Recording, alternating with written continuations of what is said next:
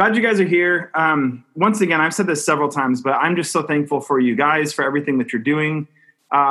Looking over the survey that I sent out, asking who's meeting, how many are coming, that kind of a thing. Got most of you responding, which was great. And it looks like we have an average, knowing that this is all pretty vague and everyone just making a best guess estimate kind of a thing. But it looks like we have about 200 adults on an average Sunday in one of our backyard gatherings, which is awesome. And then another maybe 100, 110 kids. So that feels great to me. That feels like there's a lot of people that still are not comfortable jumping into a full-on meeting. And so, you know, there's people that are playing it safe and that are doing online, and that's all great. But it just makes me feel like, man, what we're doing here, it's working.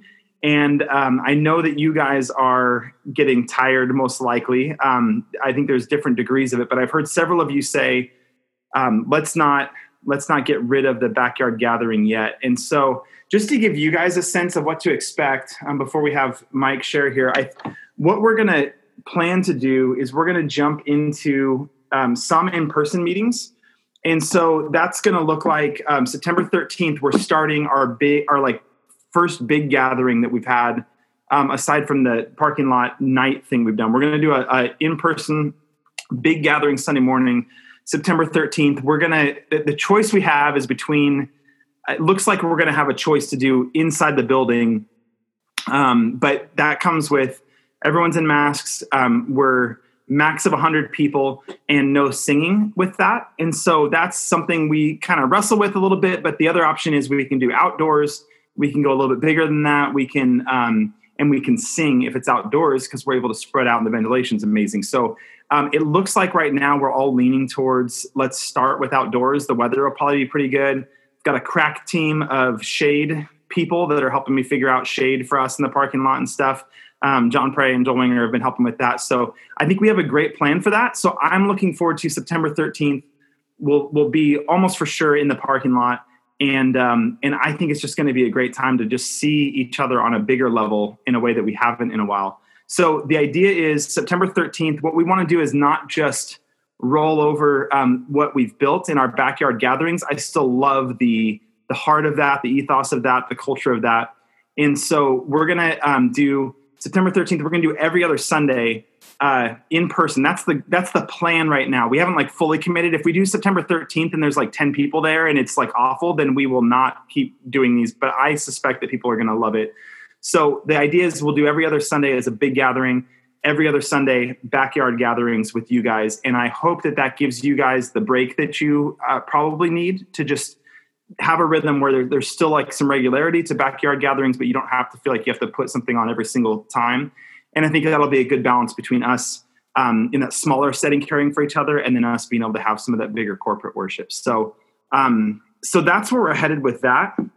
And then I just want to say too, and I'll send something else out about this, but we have, as you know, all year we struggled with money. We had our budget goals set and everything. And all year we were sending out notices, just letting you guys know, hey, we're not meeting our budgeted income.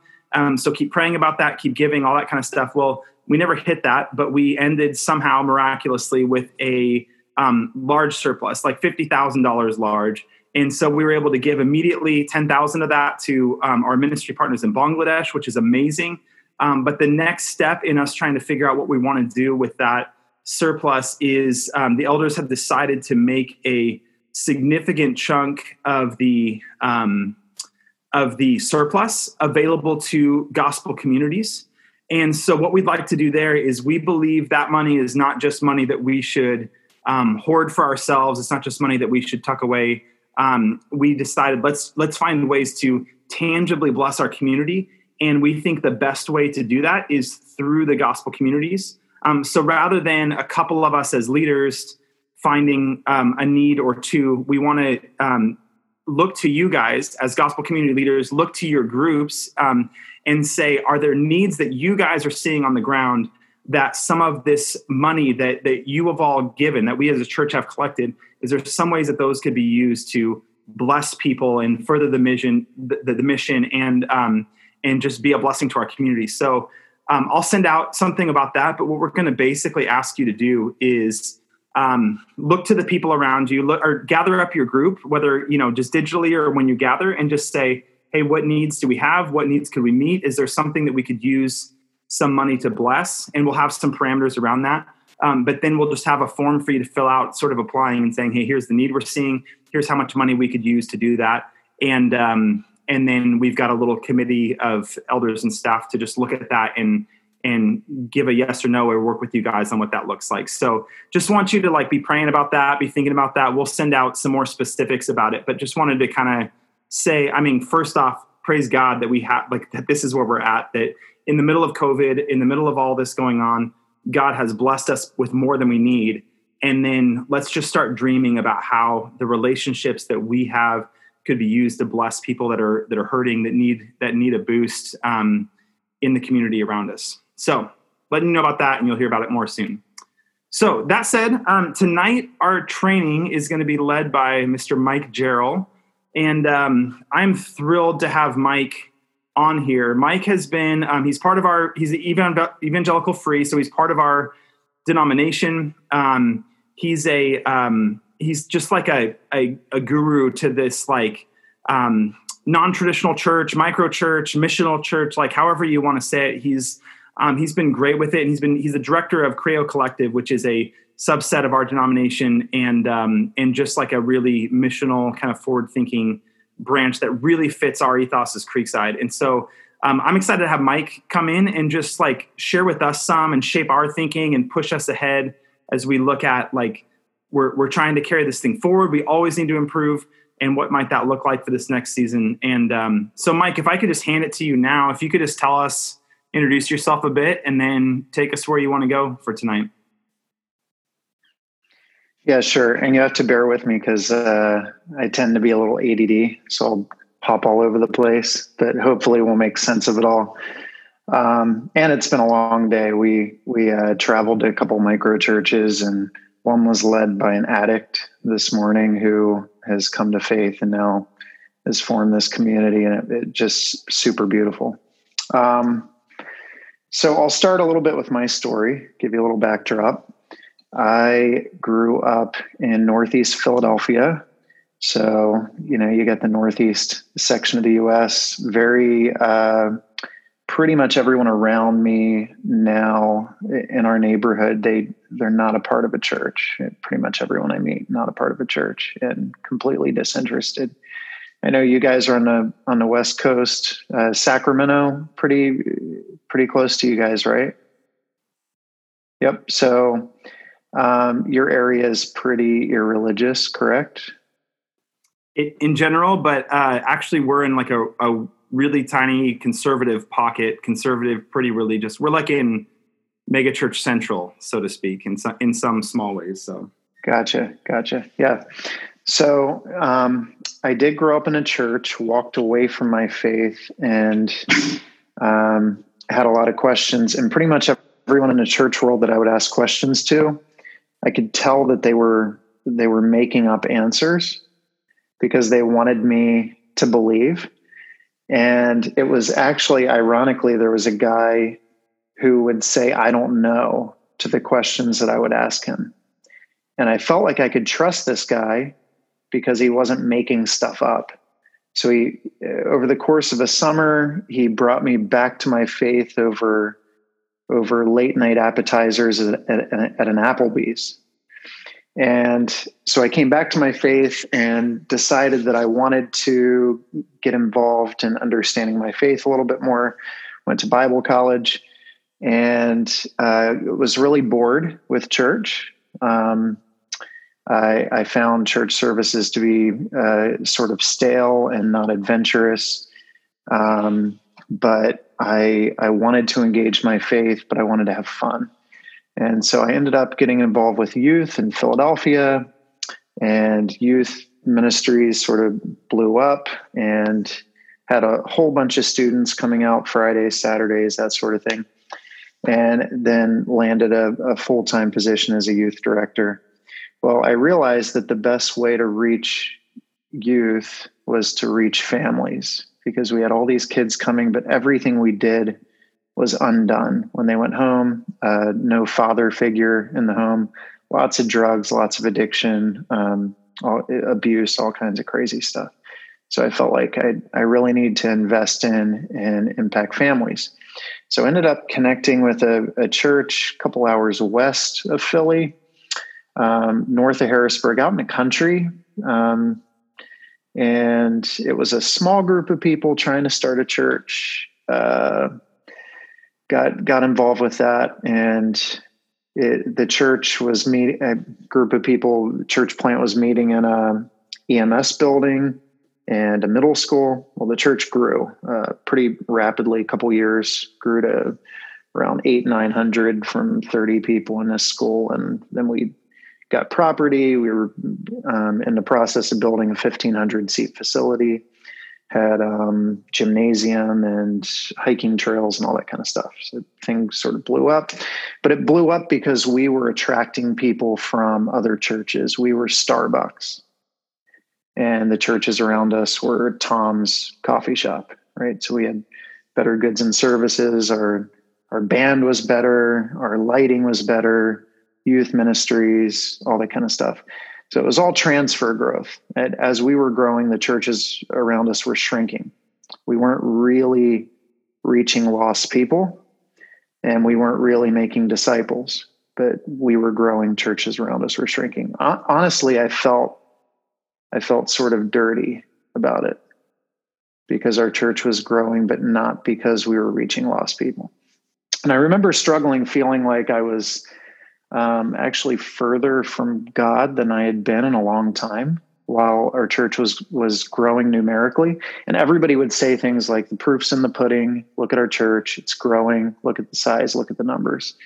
And at the same time, I'm sitting there thinking, I don't really feel that people's lives are that much different than their neighbors, Monday to Saturday. I don't know that any of these people even understand what their gifts are and are experiencing fullness in their gifting and empowered out on mission to transform the neighborhood. None of that. And the people that are occasionally coming in off the street that are irreligious aren't normally coming back. And so I'm struggling with all this, yet it sort of felt good for the ego and pride as things were growing really quick. And EFCA said, okay, your church grew from 30, 40 to 850 a few years. So we would like you to share at the EFCA leadership conference about fast growth in sort of a rural country setting. And so I'm supposed to speak at this thing. In the meantime, I had been connecting with these guys. Guy Fritzdale, the EFCA, told me about this group, this sort of the freaks of the EFCA is how he labeled it. That wasn't official. He said, these are like the freaks of the EFCA that think different about mission and disciple making and all that. And he said, you would love them. You would love them. You've got to connect with these guys. So I started hopping on video and talking with these guys, and they were doing stuff like house church movement in the Rockies and stuff in Berlin, Germany, and micro church, missional community type stuff. And so we started talking, going back and forth. Well, I go out to San Diego to speak at this leadership conference, and I meet up with these guys when I'm speaking at the conference. It's a week before my wife and I's wedding, a week before I'm going to get married. And one of the guys, we had been on multiple video calls, said, hey, we want to take you out. You're getting married next week. We want to celebrate you. So can we take you out to celebrate you before your wedding? I'm like, yeah, sure. So we go out to this pub in San Diego called the Blind Lady Ale House. And so we're sitting around in this pub, group of pastors and missionaries from all over the globe. Hold on one second. My son is screaming from his bed. I got to yell for his mom. Hold on. Okay, good. Very relatable moment there. Yeah, it's 10:45 here. So he's screaming from the bedroom. So they take me out. About to get married the next week. take me out. And I'll never forget this night. I'm telling you, it was one of the most impactful experiences of my life. I'm sitting around with these guys, crowded pub, week before my wedding, and we're laughing, telling stories. And the one guy said, "Hey, with Mike getting married next week, I think it would be great if we all took turns and shared one piece of advice for Mike for his future marriage." So these guys go around the table, share one piece of advice for me. And it was great. It wasn't weird or tacky. It was really meaningful. And then a little bit later, one of the guys said, "Why don't we all take turns and just share the stupidest mistake that we've made in our marriages?" And so these guys go around the table and they just start confessing. And I'm telling you, some of the stuff was incredibly vulnerable. I mean, they're talking about major mistakes they've made. Some of it was funny. Whatever you do, never say this, never do this, right? I'll never make this mistake again. And so they're going around the table and we're laughing and there were tears. It was just incredible.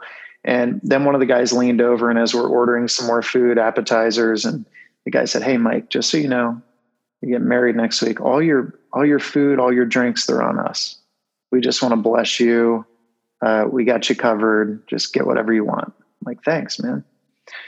So a little bit later, you know, as we're small talking, one of the guys said, "I just really feel like the Spirit of God has put it on my heart that we need to buy a round of beers for the table next to us." I'm like, "Okay." So this guy buys a round for the table next to us. And the guys at the table next to us said, "Who are you guys?" And the guy said, "We're a group of pastors and missionaries." And the guy said, "No, you're not." He said, "No, yeah, we are." And he said, "Would you like to join us?" And the guy at the table next to us said, "Well, I'm an atheist." And this guy said, "I don't care. Like, just join us anyway." So this four-top table of guys scooted their table onto our table and joined us. And they were treated like insiders. And we're laughing. We're talking with them. They're talking with us. They're talking about why they don't believe in God. The guys at our table were talking about why they do what they do, why they believe what they believe. We're teasing each other, sort of making fun of each other a little bit, just having a great time, laughing, eating, drinking. It was great. So a little bit later, with these new guys at the table, one was an atheist, another one was an agnostic. One of the guys was burnt by the church. I don't know what the fourth guy believed. But with these new guys at the table, one of the guys at our table said, "Hey, our buddy Mike here is getting married next week. So I hope you don't mind, but I think it would be great if we prayed this prayer of blessing for Mike for his future marriage." And the one atheist guy said, "Well, that sounds like a really meaningful idea." And so now they all start praying this prayer of blessing over me at this high top table in the middle of this crowded bar with all these people around us. And I sat back in my seat and I thought, I have never felt so loved by a group of Christians in my life. These guys like prayed over me. They blessed me. They bought my food and drinks. They shared advice with me. They confessed major mistakes that they've made and were vulnerable with me. We've got people at the table that aren't believers that are hearing this and that are exposed to meaningful dialogue about faith, and people that are vulnerable and hospitable, and they paid for these other people's drinks. And then I remember sitting there and I couldn't even hear anything else of the prayer. I just started thinking about Acts and the early church, and they devoted themselves to breaking of bread and prayer, and there was generosity. They were taking care of each other's needs. And, you know, you've got this culture of confession. They confess their sins one to another. And, you know, I started just thinking through the early church and what they looked like, and they met from house to house and all that. And I remember thinking, what does my church do? Well, we've got teaching, singing, and then giving. It's not even really generosity. It's more like just tipping or something. It's not really that extravagant, but we're not really reaching lost people. The community isn't really strong other than high by, you know, maybe some people outside of the church, not because the church created it, but they get a little close on their own over here. But including outsiders and bringing them around the table, confession and vulnerability, not really. And so I started thinking, I think maybe in many ways, this is a greater expression of the church than what I'm doing. And we've got lost people around the table that are curious about Jesus. And we've got believers that are loving each other and sharing with each other and praying over each other. So it messed me up. I mean, it really messed me up. So I go back home. We get married. We go on a honeymoon, and I'm telling my wife about all this. And, you know, mind you, she marries me. We, you know, I had just bought this house and we've got all this security. Everything's good. Church is growing. We're in a building project, all that. And I tell her on the honeymoon, I really feel like God is calling us to leave this church and start like a Blind Lady Ale House church or something. I don't know. But I feel like we're supposed to do something like this. And she said, yeah, me too. I agree with you. So we go back to the church that I was at. I share my experience, and I said, I really feel like I'm supposed to go this direction, or we're supposed to go this direction. And the church that I was at, you know, with the building campaign, they were like, what are we going to do with all this money? And I said, what if we just gave it all away? What if we gave away the money that we had raised for this building project and took care of the poor in our community? They're like, well, what are we going to do with all the people that are coming in? I'm like, well, we could start more services or plant more churches. And we talked a lot, but we were not on the same page then. And so we go back and forth, and what are we going to do next? They wanted me to stay, but I really felt called to do this. They wanted to go the same direction they were going. So we decided to leave and start something new altogether. And we left, and I said, I don't, you know, I'll work at Lowe's or whatever. I don't care. Like, we just have to do this. We have to do this. It was kind of burned in me. And so we gathered a group of people. My wife's a real estate agent, gathered a group of people in our basement. Some friends she knew from real estate, a couple of my buddies. And I tried to preach them into mission. I'm like, hey, this is the experience I had at this pub in San Diego. You guys should go do that. And none of them did it. They had no idea how to do it or what that looked like. And then I got very frustrated because nobody was living this stuff out, and they weren't obedient to Jesus or courageous or missional or whatever. And then I realized I had to do it with them. And so I gathered with a group of friends, and we started going out for wing nights and gathering people on our porch and having meaningful spiritual dialogue. And eventually, it took a while, but eventually we formed, at the time we called it a missional action group, because we said we want to be on the mission of Jesus. We want to take action, and we're a group of people. And one group turned into two, turned into three. I'm going to way fast forward now. It's been 8 years. And now we have 20, now we call them micro churches, with about 350 people that are a part of those 20 micro churches. We also accidentally planted a church in Philly. And then they planted another one in Delaware. And then we planted another one in Maryland. And we just planted another one here. We have 5 churches, which are all collections of groups of micro churches. Almost everyone that's part of our church were not believers before they became a part of what we do. We had the former director of the American Atheist Association for the state of PA that was connecting with us. Our house had 5 former addicts, or they were addicts at the time, coming into our home. One was an atheist with demon tattoos all over her head and her tongue split like a snake and suspensions in her back. And that created a little bit of stir in the neighborhood for sure. But she was coming into our home, and she brought her drug dealer into our home. He confessed to arson the week before when we had our time of confession. So that was interesting. But we saw these people come to faith. The girl who was the atheist heroin addict came to faith. I baptized her in the public pool around the corner. She quoted Tupac at her baptism and then yelled freedom like Braveheart when she came out of the water. A whole bunch of addicts were, it was crazy. What was the Tupac quote? I forget. I have it written down. I've got the video of it. I'll have to show you.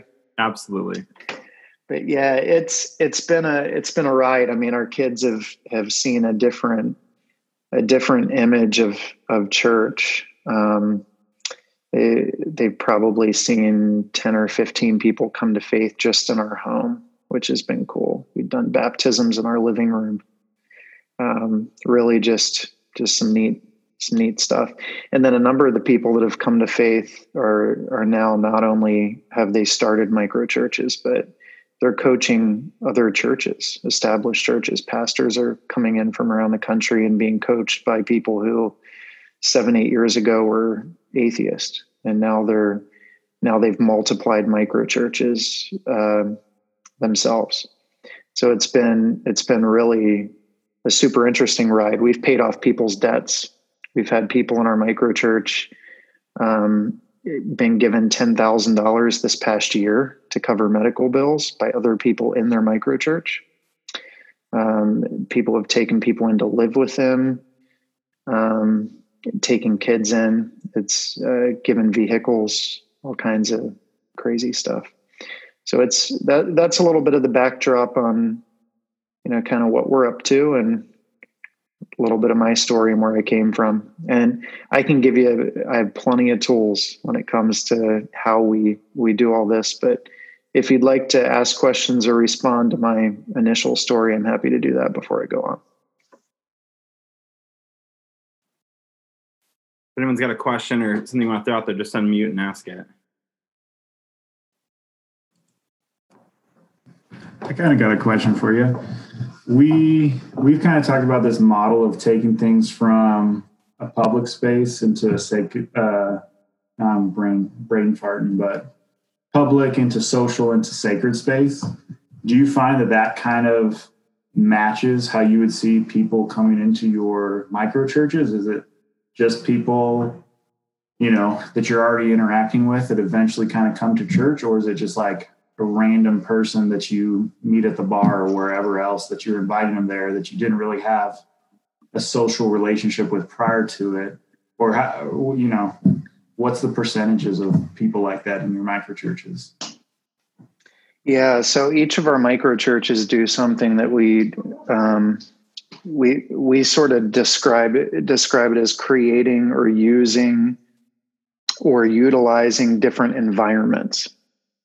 Right. So it's very important that you define what the environment is. Nobody wants to show up to a barbecue and then it turns into a Bible study and they feel tricked. And so you have to clearly define what the environment is, where people feel like it's a bait and switch. But if you define the environment, we use the language of party, table, and VIP room. And so we say the party space, we say people who don't know Jesus will party with you and they will serve with you. So we describe the party space as party and serve. They'll come to a barbecue, they'll watch a sporting event, they'll go see a band, they'll do things like that. Then as people show curiosity about the faith, we create what we call like a table space, which could be a fire pit where you can share your stories or people can ask questions about faith or something like that. But you have to define it. If someone starts to show some faith curiosity, you go, hey, we're having a few people over. We're going to have a fire. Thought we could talk about some of your faith questions. but you make it very clear that that's what you're going to do, and they know what they're stepping into. And then the third environment is what we call like a VIP space. And this is where spiritual formation, prayer, strategy for mission, developing people in their gifting, all that kind of stuff happens in that third space. So every microchurch plays with or uses all three of those types of environments. Does that make sense? But they do it differently. I have a graphic for it. I can show you. I can show you that I didn't just make that up on the spot. There you go. So party, serve.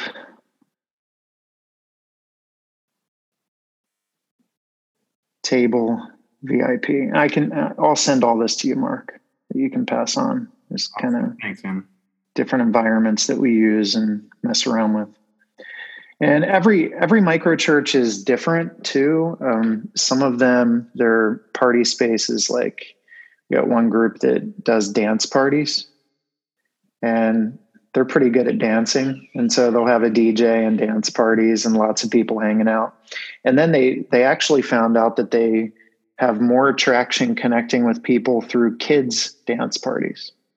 And so one of their children said, we want a dance party.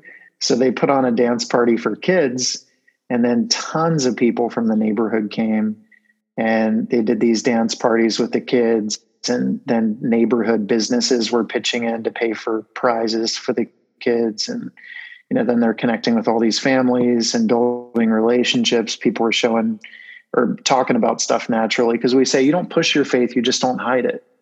And so when you're hanging out and you're friends with people and you're talking about regular stuff or life, and people are asking how you know each other, and you say, oh, we're part of the same church, all that kind of stuff, conversations happening, you say, well, you should come over, we'll talk about that sometime. And so you create another space for that. So yeah, I mean, dance parties, board games, people have created faith at the pub nights, brunch church kind of stuff. People have taken on their neighborhoods and are doing things in the neighborhood, recovery, sporting events, all that kind of stuff. So the first space, the party space, is different. People are doing 5Ks sometimes, things like that. All kinds of, sky's the limit when it comes to creativity and ideas. People are doing all kinds of cool stuff. I just want to clarify, those are all great ideas, but Andrew Higgins, you're not allowed to do the dance party one. Okay. You do not want to see me at a dance party. That'd be a bad dance party. Exactly. Yeah. Everyone's different. I mean, if you think about where you're naturally at, like, what do you like to do? What are your hobbies and interests? Where do you work? So one guy said, where I work, I'm just going to bring donuts in every week and bless my workplace, because we all work night shift. And so he had donuts and said, hey, if anybody needs prayer, I'll pray for you. And they started having a group of people eating donuts together. He's praying for some people, ended up forming a second space where people are starting to ask questions, and then ended up with a micro church out of the workplace. Really cool. Another couple, he's sort of socially awkward. He's got some autism or something going on, and she's sort of eccentric, and they're a young married couple, but they're really into board games, and they would have these board game nights and invite all these different people out. And when I asked them about their microchurch, they said, yeah, we've got an atheist, a Wiccan, we've got this guy who's a polygamist that's coming out, and he brings one of his wives, and we're trying to connect with the other wife. And then they said, she said, I'm trying to invite this, and she mentioned this girl's name, but Fletcher doesn't want me to bring her. And he said, she's weird. He said, she sniffs people. And he said, yeah. She said, yeah, he does sniff people. Or yeah, she does sniff people. And so they've got all these like interesting people that they're connecting with, but it's working, and they're reaching people. They're seeing people come to faith. They're making disciples, but they're connecting with people that I wouldn't connect with. But everyone's sort of starting with, I've got a yard and a neighborhood and kids. I'm going to connect with families, kids in my yard and a neighborhood. Or I've got a brewery. One of our guys opened up a brewery, distillery, coffee shop, and his purpose was for mission. And the buddy that he teamed up to open the place with was a former Navy SEAL. And so it's called Tattered Flag Brewery Distillery. And when COVID hit, they actually turned their brewery into a hand sanitizer factory. And so they served the whole community. The White House actually ordered some of their hand sanitizer. They were serving the whole community and first responders and all that kind of stuff. And really, they've seen several people come to faith. They would do sort of faith at the pub nights and all that kind of stuff. He would hire people for the purpose of mission. When waitresses would get stiffed, he'd pull $100 out of his own pocket to just bless a waitress that got stiffed, and they're crying, going, "Why would you do this?" And he's like, "This is what we do because this is what Jesus has done for us." So that influences how I run my business. So everyone's sort of thinking about some people have their kids in activities, and we say, you don't need to, do something on mission or with faith outside of your kids' activities. You could take on your kids' sports team as a way to be on mission. And so some of these families are saying, I'm going to coach. I'm going to be a team mom. We're going to take on this team. They'll throw parties for the team, pray for the team, do stuff on the weekends, hang out afterwards, go for ice cream, meet needs of some of the kids on the team, have seen people come to faith. Really, really incredible kind of stuff. But a lot of it is just figuring out how to connect with the people that you're already surrounded by, whether it's work, play, sports, hobbies and interests, just kind of looking at where you're currently at. Our neighborhood has been that for us. I mean, we moved in here, and sometimes it's the people that you would least expect. We moved in and we thought that we knew who we were going to connect with right away when we moved into this neighborhood about 8 years ago. Met the guy across the street, and he's sort of a put together guy who is really into sports. Kids around the same age as my kids, and I thought, this guy is totally going to be an elder at our church, no doubt about it. I'm going to reach this guy. He's going to come to faith. He's going to be a rock star disciple maker. Didn't work out that way, but 3 houses up, the guy who works at the railroad, and he's got this big old Jesus beard, rough around the edges, became one of my closest friends. Aunt Cindy, if you picture Melissa McCarthy, she's Melissa McCarthy, loud, boisterous, kind of obnoxious, crass sense of humor. She's become Aunt Cindy, and comes over to our house and is wild, hits on every guy there. Crazy kind of woman. And then I got Ben, who's down the middle street here. He usually has his shirt off, Phillies hat on backwards, calls me the F word as his nickname for me. He's like, "Hey, what's up, Effer? How's it going?" I'm like, "Hey man, how are you doing?" He's like, "Come on over." And he's become one of my best friends. He went through a cancer battle, opened up to me. We would hang out on in his driveway. He'd have these fire pits, and I'd hang out with him and some of the other guys in the neighborhood. And this is just kind of fun if you think about just seeing where you're already at as mission. We don't have to push our faith or try to get them to come to church, but if you just see your neighborhood as mission. So I'm standing around a fire pit, and all the guys started complaining about their wives. So the one guy says, well, my wife is da da da. Starts talking smack on his wife. Then the next guy says, well, you think that's bad? My wife. Boom. Then the next guy's like, well, try being married to the same one for 20 years. Boom, drop something else. And then my neighbor looks at me like it's my turn. And I'm like, I actually kind of like my wife. And he said, yeah, well, but can't she be it? And then he says the B word, right? I'm like, well, yeah, sure, but I can be a jerk. And the guy is like, yeah, well, cheers to that. And then all of a sudden, all the guys start confessing how they could be jerks to their wives. And it turned into this weird time of confession around the fire pit with all the neighbor guys. And none of these guys are believers. So then 2 weeks later, my neighbor texts me and he says, hey, why don't we go out for wings? And so we go out for wings, and he starts talking to me about his marriage problems and asking questions because of that fire pit night. And while we're out, it just so happens that someone from our micro church is at the bar and pays for our tab. He's like, why would he do that? Right. So it's just opportunity for these people to see the type of life that we live in regular life. Yeah. So that's just a little, gives you a little picture.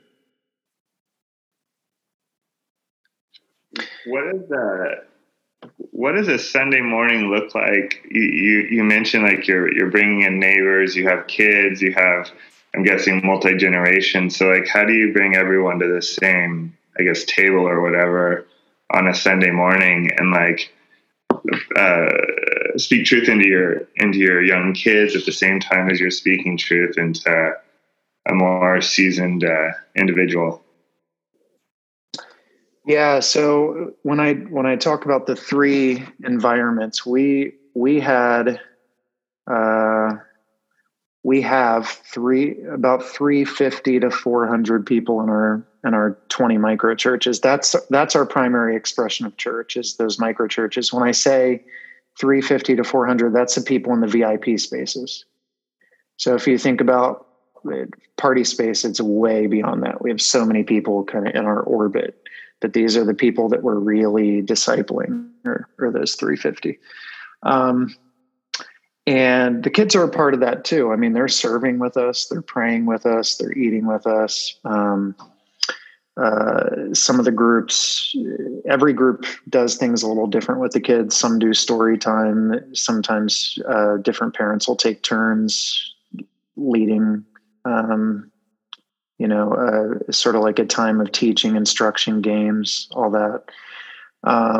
Some of the groups, they're the primary way that they're on mission is through the kids, because the kids will open up avenues to all kinds of families and kids. So that's missional strategy for a lot of them. But in that third space, the disciple making is actually better than anything I've ever seen. It's so much better than what we used to do just on Sunday morning. And what I mean by that is the kids are serving with us. They're getting rejected by people that they're on mission to. They're eating and praying with us. They're seeing people that are far from Jesus that are coming to faith.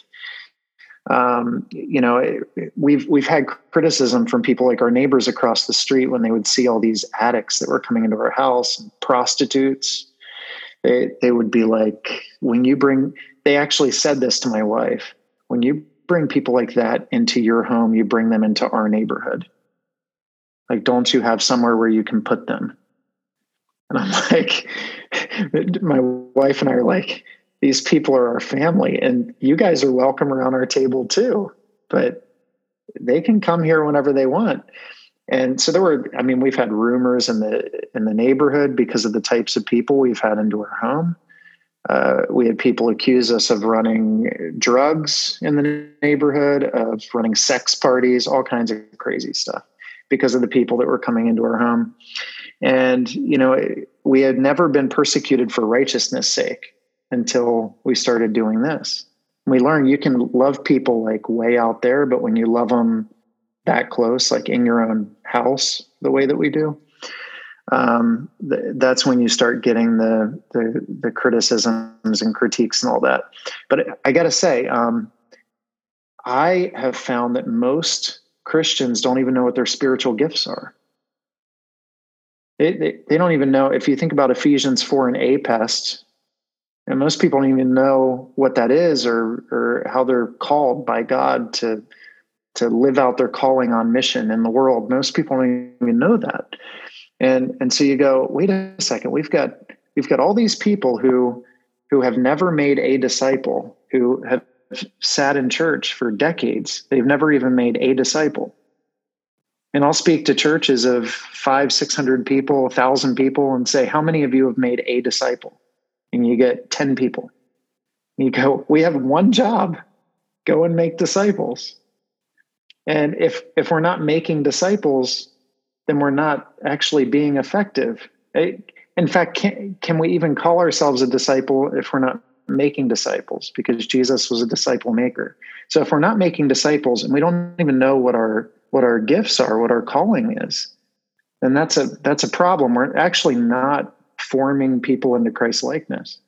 So I'm looking at what we do in our VIP environments. Everyone in our micro church can tell you what their giftings are, and they operate in them, which is really incredible.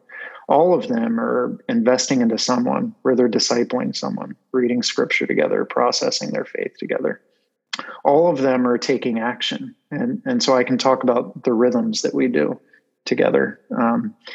But yeah, if you picture it this way, if you think about the church as a team, if you think about your church as sort of a team, and you go, if your team doesn't know if you're a running back or a quarterback or a wide receiver, how are you going to score touchdowns? How are you going to be effective as a team if you don't even know what position you are? And most people don't even know what position they are.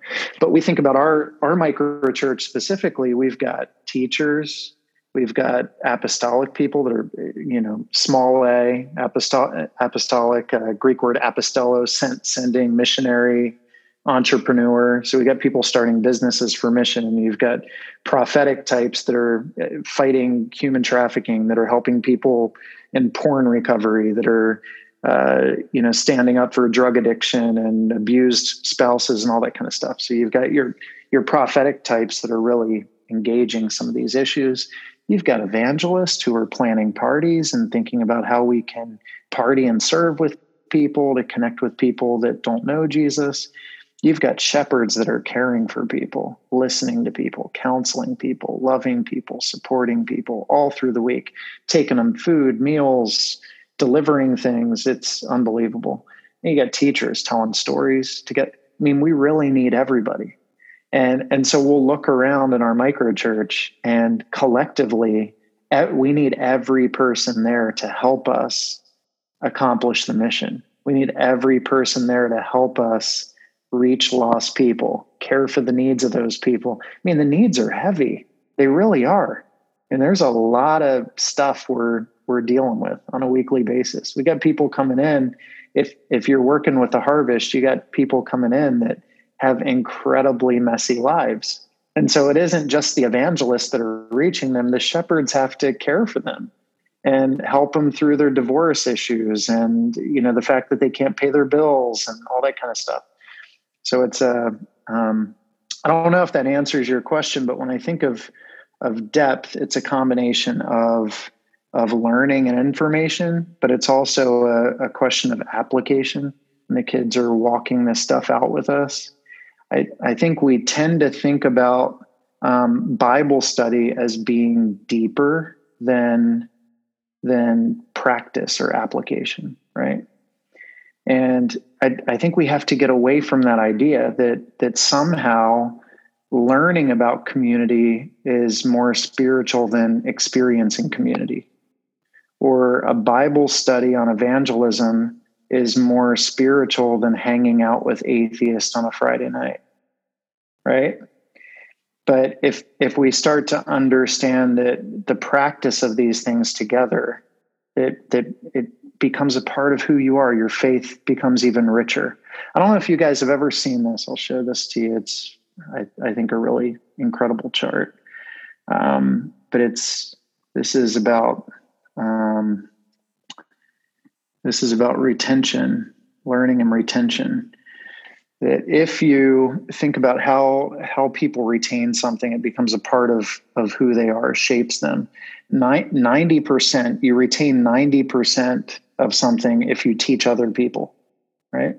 You think about Jesus sending the disciples out very early on in pairs, go out, teach other people, live this out, you know, go to this town. You think about practice together, right? If we're living this stuff out together as a group, we're serving these people. We've got a group of people around my patio, whatever it is. It's going to stick with you. It's going to become a part of who you are. You discuss it with a group of people, 50% retention rate. Now, if you go all the way up to the top, lecture, 5% retention rate. You think about the ministry of Jesus, most of what he did, he sent people out to teach other people. Everything you saw and heard of me, practice these things, teach other people, send them out. As the Father sent me, I send you, now go, right? So you have that. Spurgeon, every Christian is a missionary or an imposter. We're all sent to go teach others, get it out there. And the practice of these things together in discussion with a group of people. But think about most discipleship in the Western church is just lecture to a group of people who sit in rows and forget most of it, right?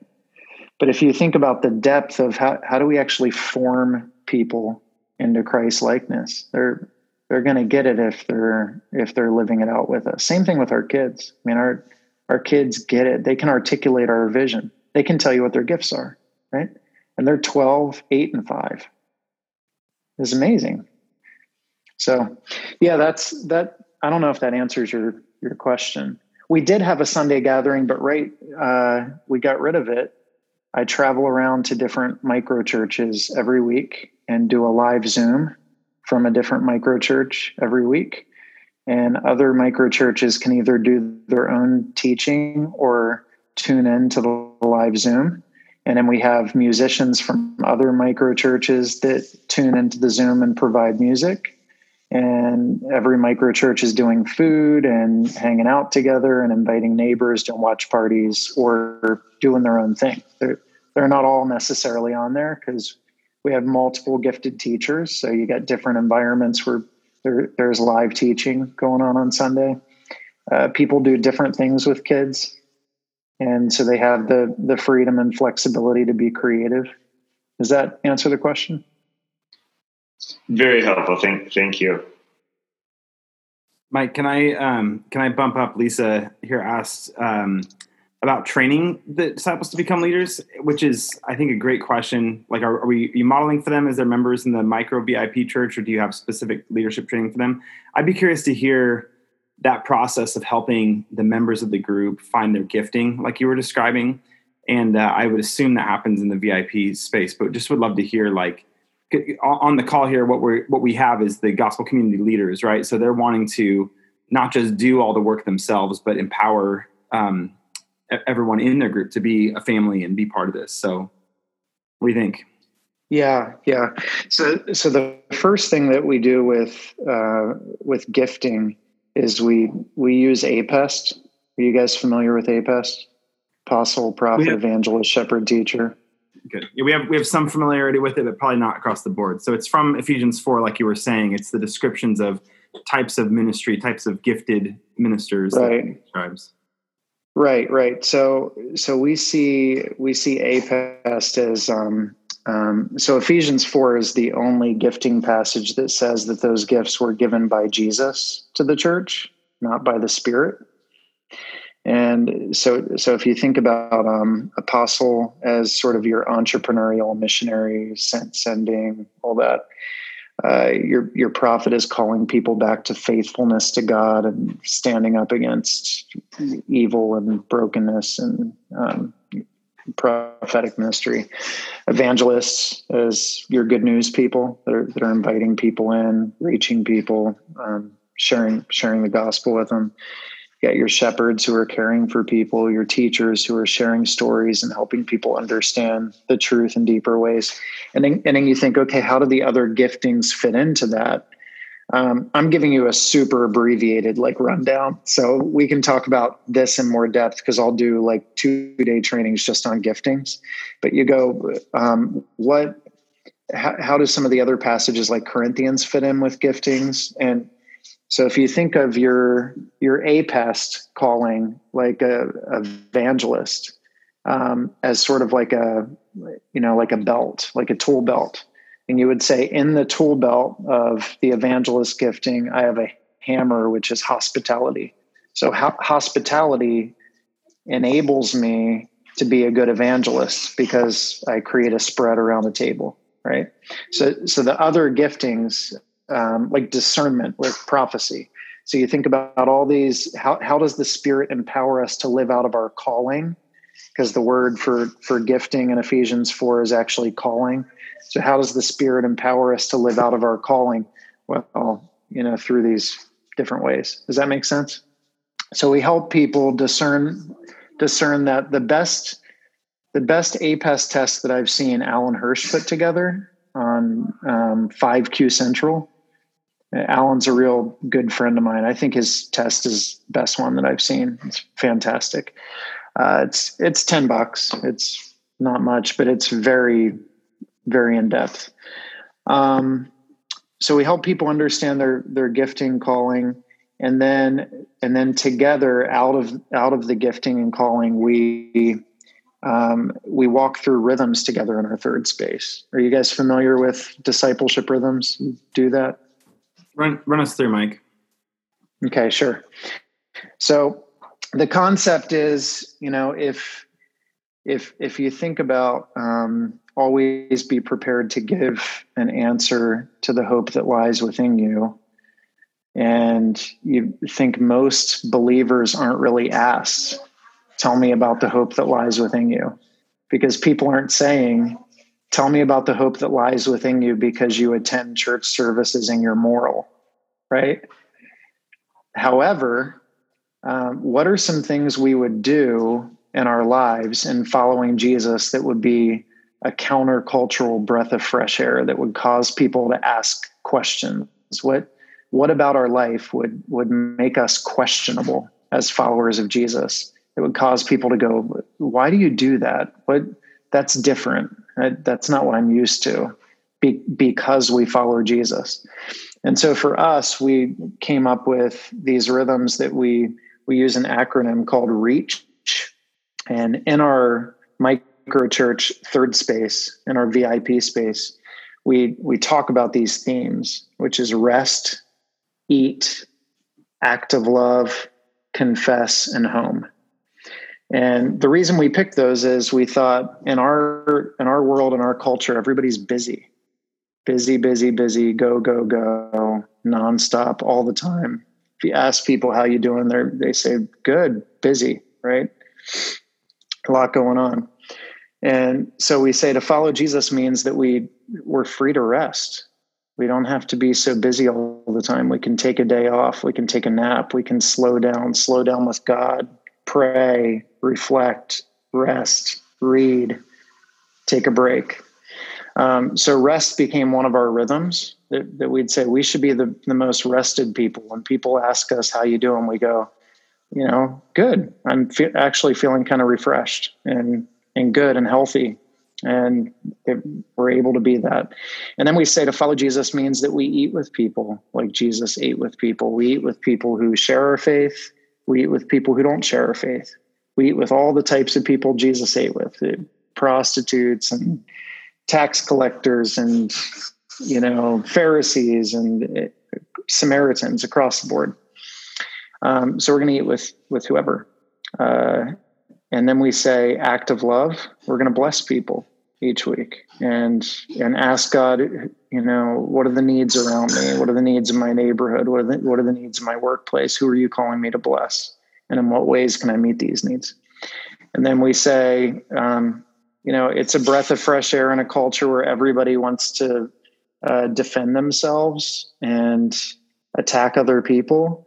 It's a breath of fresh air if we're a community of confession. That we're the gospel frees us from the need to pretend that we're impressive. And so we get to come together collectively and say, isn't it great that Jesus picks up the tab? Isn't it great that our sin is covered and that we're loved, even though we're broken and imperfect? And so we come together and talk about where we feel like we screwed up or where we feel like we fell short or where we feel inadequate. And then we talk about home life. How are we growing together as a family? How are we discipling our children? How are we as a family living on mission in our community? So when we get together in our VIP environment, we're talking about these reach rhythms each time that we get together. Then we're talking about how we're going to take action together as a group.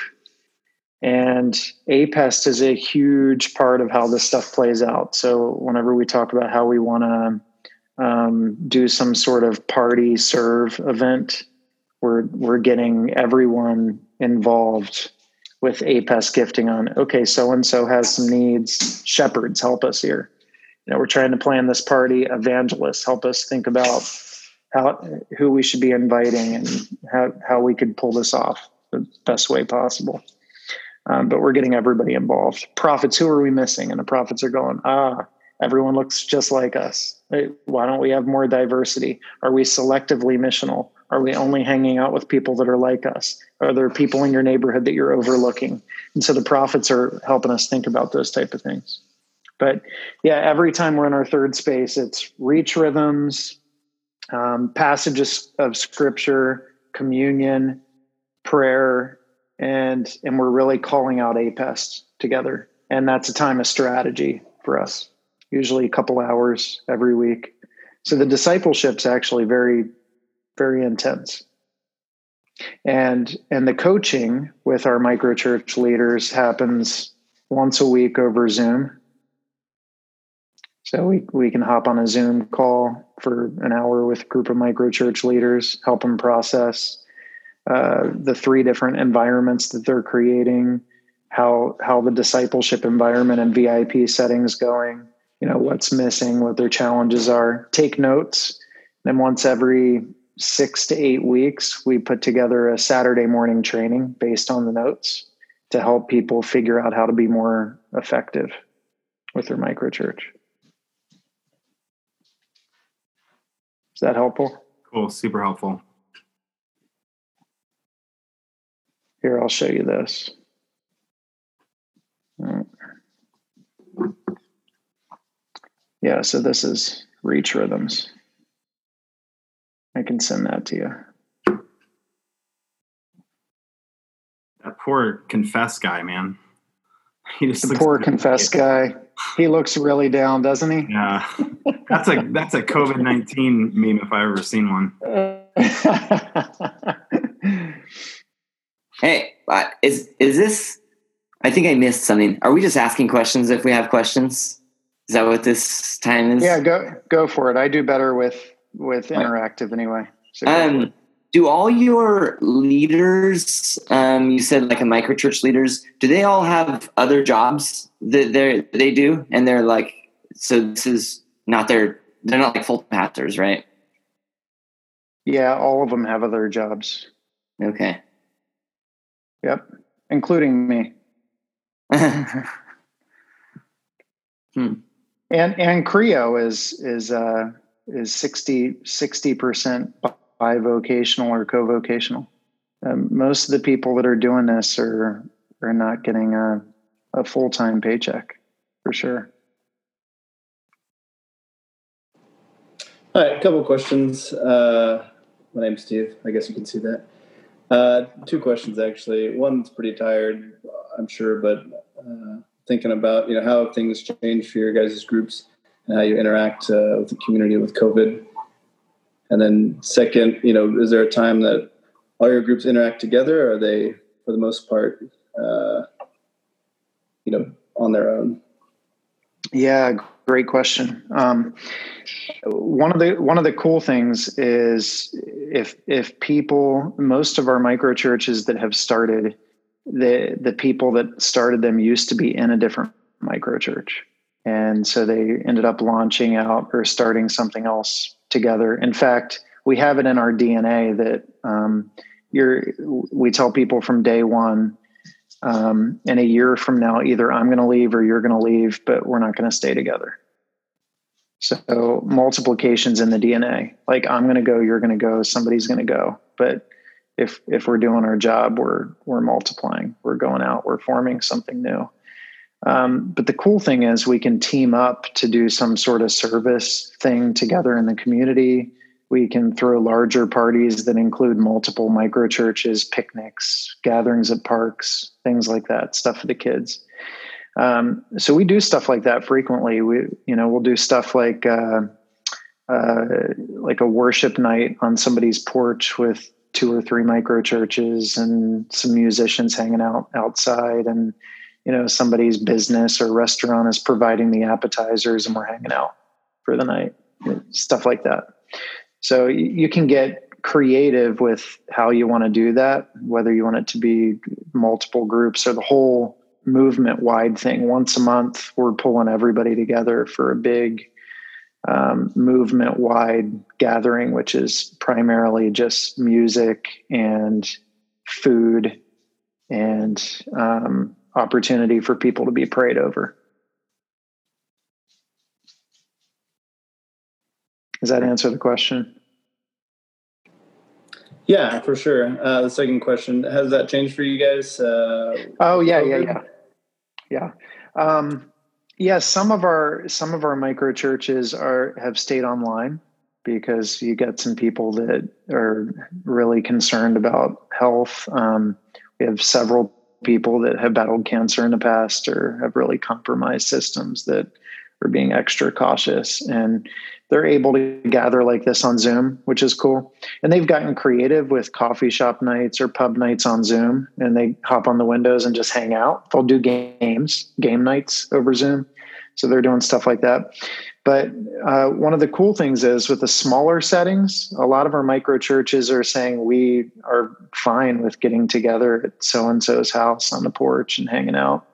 So it just depends from micro church to micro church, but the beauty is that we're smaller. We're like ninjas. There's a flexibility where you can do things that just a larger thing isn't able to do.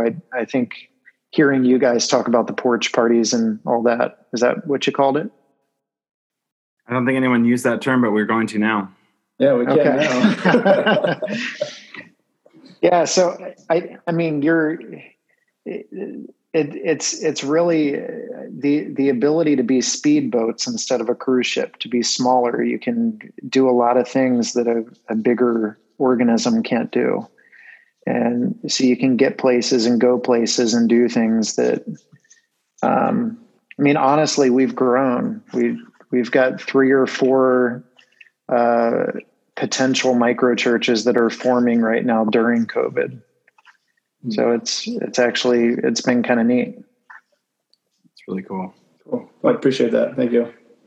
Yeah. Mike, could you help us process this? So, so we're still a pretty traditional church in most ways, but the gospel communities have been the heart of the church for at least the last few years. And this missional side of it is one where we, I think, continue to grow. And with COVID, kind of as you're saying, like that, this has been the biggest blessing for us is when COVID hit, we were able to move into something that I think was a lot more incarnational, embodied, real life than simply live streaming a service, which a lot of churches have done. And everyone's just doing the best they can, obviously.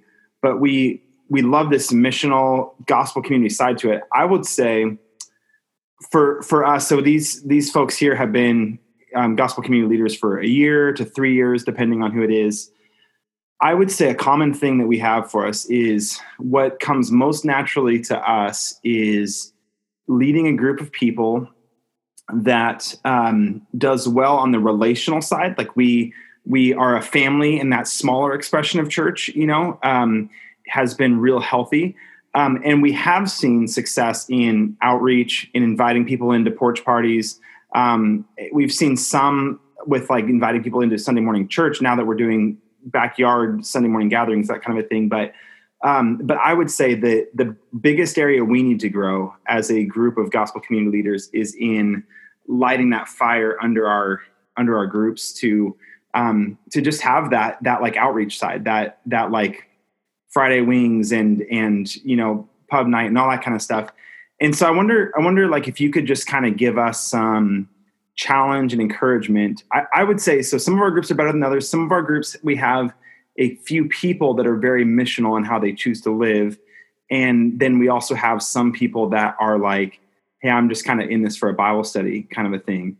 And so, yeah, how would you kick us in the seat? How would you like nudge us forward? What kind of wisdom would you give us to try to engage in that side of things, kind of knowing where we're coming from here? Yeah. I mean, I'd say start with mission, honestly. And I think if you think about, well, start with Jesus, but Jesus then was on mission and sent the disciples on mission.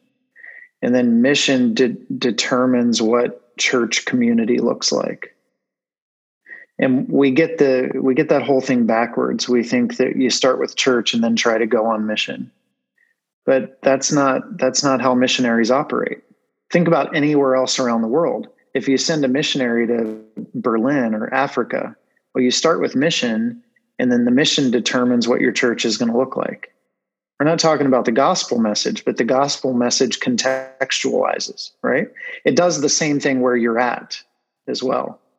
So if you start with mission, you go, what does church look like for these people? What are their idols? What are their challenges? How do they need to be discipled? What does church look like for my neighborhood, for my workplace, for the people around us? Start with mission. Don't start with church and then try to go on mission. Start with mission, and mission will help you figure out how to disciple your people. So I think we get the order backwards. You know, Jesus, mission, church. Coaching is huge, honestly. Like regular, ongoing coaching where you're constantly asking. We do low control, high accountability, where we're saying, what are you guys doing? What's planned next? How are you going to be on mission?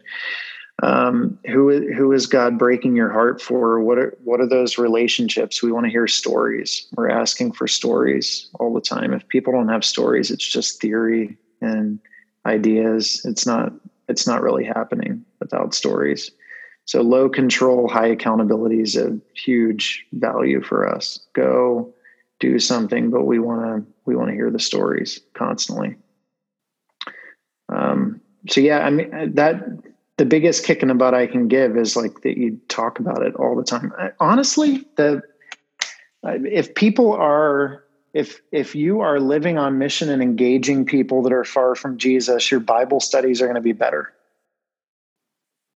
They will, because if you've got atheists that are sitting around the table with you, they're asking questions that are challenging your faith in a way that people that all agree with you are not challenging you. And so there's something about if you do a Bible study on apologetics with a bunch of believers, it's all theoretical and kind of stale. But if you've got these people that are sitting around on your porch that are arguing with you and don't believe what you believe, and they're asking very challenging questions, and then you're going back and reading 2 or 3 books on it and asking each other, hey, have you ever heard this question? What do you think about this? It actually takes your faith to a deeper level and brings the dialogue into this greater depth in life than it ever could have been if it was just hanging out with a bunch of people that share your faith. So I would say mission actually takes you to a deeper level of understanding in your faith. If you start with mission, it's gonna take you there. It really is. In fact, if you sit around with a group of people and talk about loving each other, right? But that's it. It's sort of safe. It's cozy. It's in a living room with couches and nice coffee and, you know, some pastries, right? That's one experience. However, if you're on mission and together you've got these people that are deeply hurting and wounded. I mean, my wife never would have pictured herself knocking on the door of a drug house. Like banging on the door of a drug house, because there's a girl in our microchurch that was a prostitute and got really fell back into drug addiction again in. But my wife is knocking on a door of the drug house because her friend is in there. And so it's not that she wanted to be adventurous or listen to this person's problems or all of that just for the sake of doing it. It's she made a friend. And now her friend is in this really terrible, vulnerable position. And I'll do whatever it takes to love my friend. Now she's banging on the door, trying to get in there. And she's going along with this girl's sponsor and pulling her out. And thank God this woman's life is spared. She's come to faith. She's making disciples. She just wrote a post that was beautiful tonight that everyone was liking, just absolutely beautiful. So I think does that answer the question? Yeah. Absolutely. Is that helpful? Man. Absolutely. Cool. So we're getting close to the end here. And I just want to give you guys a chance. If there's anything you've been dying to ask, next steps from here, Mike and I are going to try to record a couple of podcasts too. We're going to try to keep that podcast kind of breathe some new life into it and try to process some more stuff just to keep you guys thinking, just like Mike's doing tonight, to kind of stretch our imagination it's easy for us to get in a rut of this is how we're doing things. And I think especially now that we've added that Sunday morning element into it, I think it becomes easy for us to, just like we do when we gather in large settings, to just get in a rut of this is what we do every time. So I would like us to continue to have our imagination stretched, to continue to have our hearts pulled towards, oh, this is possible. Oh, that could be way easier than I think. And for us to be able to do that for our group setting too. So we'll keep talking about this stuff, but if anyone has a question that you want to, you're dying to get Mike to share. And then Mike, if you have anything you'd like to say before we close up, but I want to make sure we have a little bit of time to just pray for you and pray for the fall and all that kind of stuff. Anybody? Yeah. As you guys are thinking about questions, I'll just make one comment first. And that is, sometimes we think mission has to be really intense, that we have to spend a ton of time, like a ridiculous amount of time. My observation here where we're at, and you've got to think about your own context, but here in the Northeast, if I hang out with someone once a month-ish, I'm their best friend. Because the guys that I've connected with in my neighborhood probably see their closest friends 3-4 times a year. Fantasy football draft, Super Bowl, New Year's party, kid's birthday party. That's it. 3-4 times a year, that's how often they see their closest friends. So if they see me about once a month, every 4 to 6 weeks, I'm the person that they text when they're having an issue. And then if I'm texting them in between, in the gaps, and I keep seeing the same person every month, every 6 weeks, over time, I watch the Spirit just do incredible things. It's consistency over time with the same people that have become friends. And sometimes we just make it this weird, we either want it to happen really quick in an event, right? So we kind of push it. We got to see God work right away, or we feel like we have to be over aggressive. If I try to hang out with the same people every week that don't share my faith, they would think I was so weird because they don't hang out with anyone that frequently. So you think about the frequency matters. What are kind of natural rhythms where you could get together with people? Jump in there, Mark. So I encountered this today. How do we get people to be more concerned about reaching out to those who live around them than gathering in our small huddle of people that we're really comfortable with and want to go back into big church where all our friends are? Yeah. I mean, I think that we need to repent, honestly, and just be honest about the fact that we don't care about our neighbors and the people around us. I think it's a great question to ask is, do you Do you love your neighbors? Do you care about the people around you?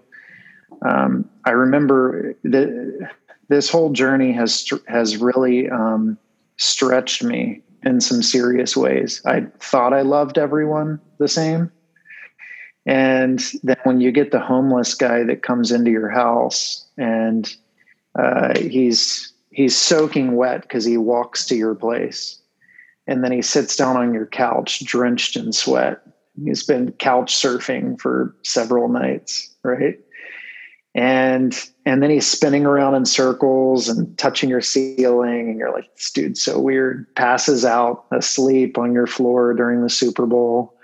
And you think you love everyone the same. This guy's in your house. And then you're thinking, because he lingered. He was a lingerer. And I'm going, when is this guy going to leave? Because I want to turn the Phillies game on. And then he looks at me while my wife's bathing the kids upstairs and says, I always felt like I was invisible, and now I feel like I have a family. And then he leaves, and I just like cry, because in my mind, I just wanted the guy to leave because I wanted to watch the game. And this guy's going, I finally have a family. And I realized that I don't really, like, God is showing me how much I don't love people, how much I want to be obedient and do the right things, but how much I actually lack love for the people around me, or that I'm selectively missional. There are so many things that have been challenged. I had some neighbors that had given us a really hard time because of some of the people coming into our house. And I said, you know what? I'm going to love these people. Dang it. I'm going to love these people. So here's what I'm going to do. I went out to the Starbucks. I grabbed a gift card for my neighbors, and I'm like, I'm going to be kind to them, even though they've been jerks to me. I'm going to drop off this gift card and love them and hand this thing to them, and then come home and just complain about them on the couch to my wife. Like, these stupid jerks, you should have seen their face when I gave them the card. They didn't appreciate it. They were making this face at me and whatever else. And then I just had to confess, God, I did a loving thing in dropping off this gift card, but I don't love my neighbors. I mean, at best, I want them to move across the country. At best, I want to send them out your way in California, get rid of them. And then I had to just go, God, it was almost like in the confession of that God started to change my heart. And say, well, Mike, you can be a piece of work too. And I love you anyway. So why don't you just love your neighbor? And so I think confession is huge, that we admit and are vulnerable about the fact that we are selectively missional, that when I come into the neighborhood, they're the 3, 4, or 5 families that I pick out that I'm going to reach. How many people do we overlook? You know, it's actually the oddballs and the weirdos that actually have the time and were more open to us. And they've become some of our closest friends. And they've given us some of the weirdest experiences. I mean, when I'm sitting at a pub with a guy in my micro church who's very off the wall weird, he's got prophetic gifting. He really does. He wasn't a believer. He came to faith as a part of our micro church, but we're sitting at this pub. And I've got a neighbor guy with me. There's probably 10 of us around the table watching March Madness. And this guy turns to my neighbor who gets the hiccups. And in the middle of this place, lays his hand on him and says, in the name of Jesus, hiccups come out. And I'm sitting there like, what on earth is this? And my neighbor guy starts like crying. And he goes, they're gone. The hiccups are gone. And I'm like, I have no category for this. This guy just cast the hiccups out of my neighbor. I have no category for this. And I think that sometimes we have a vision for how we want things to play out, but it's what God wants to do is so much weirder and more bizarre and uncomfortable, and is going to stretch us. And we just have to admit that we don't really love our community or love people that are different than us or even care about people outside of us or that don't benefit our own interest. And so I think really it's a time for confession, that if we say that we love Jesus, but we don't love our neighbor, well, who's my neighbor? And you don't get to pick, right? Look around at your neighborhood and just grab a net and scoop up your neighborhood. That's what the kingdom looks like. And we should represent in our communities just a random sampling of what we see down the street. Well, do you feel that your knowledge of God has increased due to the fact that there's that diversity within your community? Oh my goodness, yes. Absolutely. Yeah, I've been challenged, stretched and grown more over the past several years than my whole life, easily. Yeah, it's been incredibly stretching. And humbling. I just realized how messed up and broken I am and how far I have to go. So many nights just feeling deeply, deeply humbled, for sure. It's so cool. All right. Well, I'm gonna call it there. It's midnight where Mike is, so let's do that. But as I said, we're gonna try to get together and do a few podcast episodes. So if you guys have questions that you'd like to hear Mike kind of speak further on, why don't you just text or email me some of those questions, and then when we get together, we can kind of drill down on those specifically. But I just want to say, as we get ready to pray here, you know, the future like is so uncertain with everything with COVID, and we're doing this dance of trying to figure out you know, what's the best way to gather so that people can see each other and feel like part of the big thing. And you know, we're figuring out all that stuff. One thing that I know is for sure, regardless of how long COVID lasts, regardless of what our big expression looks like in the future, gospel communities are the heart of this thing still. And everything that Mike is talking about, like our heart is there are people that need Jesus. And we have that good news, right? We are part of these little communities that can embody that good news, and we need to be bringing folks into that. And so I just want to encourage all of you guys. You have been amazing. You have flexed beyond anything I could have. Like if I had put this on your job description when you agreed to be gospel community leaders, like I'm pretty sure you would have walked away because of how much we had to flex and everything. And I'm so thankful. And I just want to say, so if there's anything you need, if there's support you need, if there's questions you have answered, if you need a break, if you need a retreat, like just tell me what you need and we will take care of you. But I also just want to say, like, this is still the heart of it all. And whatever we lose, whatever we have to shuffle and figure out, I do not want to lose both the community that we're building through our gospel communities and that gospel sent out by Jesus side of it. Like that is, I'm convinced, where we need to grow the most. And so that's what I'm praying for all of us. It's why I'm so glad that Mike was able to share tonight. But just to be able to have us have this freedom in Jesus, to see who he is, to believe the mission that he sent us on, and then to just ask the Spirit of God, like, send us out and use us in all the weird ways, just like Mike was saying, all the weird ways that he wants to work. And so that's what I'm praying for. This is where we're headed. Let's just, every ounce we put into this is not a wasted energy at all. This is where we're headed. And yeah, I'm just thankful for everything you guys are pouring into this. So let me pray for us. And then you guys can, I don't know what, watch Netflix and eat ice cream or something. Lord, thank you so much for this group of people. Lord, thank you that you have called and redeemed each person here on this call. Lord, that is something that I confess to taking for granted, but Lord, I'm just renewed and I'm touched again at the thought, Lord, that you love us so deeply, that you pursue us wherever we are, that we can never outrun you, Lord, that your grace finds us and covers us and transforms us and sends us out. And so, Lord, I pray for us as we all individually are struggling with everything, the financial implications of COVID, the isolation that has come with it, the confusion that's come with it, the frustration. Some of us are, you know, trying to figure out a completely different way of schooling for our kids. There's pressures with work and family and everything, Lord, all of this. And Lord, in the midst of that, trying to light this fire under the people you've entrusted to our care, trying to keep people living for the mission when really our whole society is trying to kind of fold up and look inward. Lord, I pray that you would give us supernatural empowerment. Lord, give us clarity in our mission that you've given us. Help us to have confidence in who you've made us to be, who you've gifted us to be.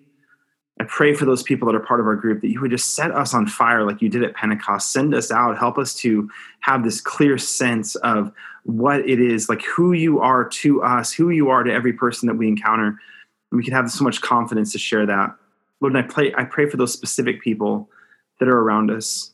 Lord, I pray for my specific neighbors. I picture their faces, and I just ask, Lord, would you show yourself real to them? Would you nudge me? Would you guide me? Would you free me from my addiction to comfort, to help me just to say, Lord, what you want me to say, when you want me to say it, and have confidence in you and in the grace that you give. So we lift this up to you, Lord, and I want to pray for Mike, and I just thank you so much for his heart. Thank you for the journey you've put him on. Thank you for how faithful you've been to him, and I just pray for him. Pray for the microchurches that his group has within it. I pray for the Creo Collective. I just pray for all this, that this would be a movement of your spirit, Lord, where you shake us free from tired forms, things that we've clung to, or maybe you're not working in that way in all the same ways that you used to, and you're leading us into something new here. I just pray for Mike that you give him strength and endurance, give him fruit as he just continues to minister and serve. And I just thank you that he has blessed us tonight. So we pray all this in Jesus' name. Amen.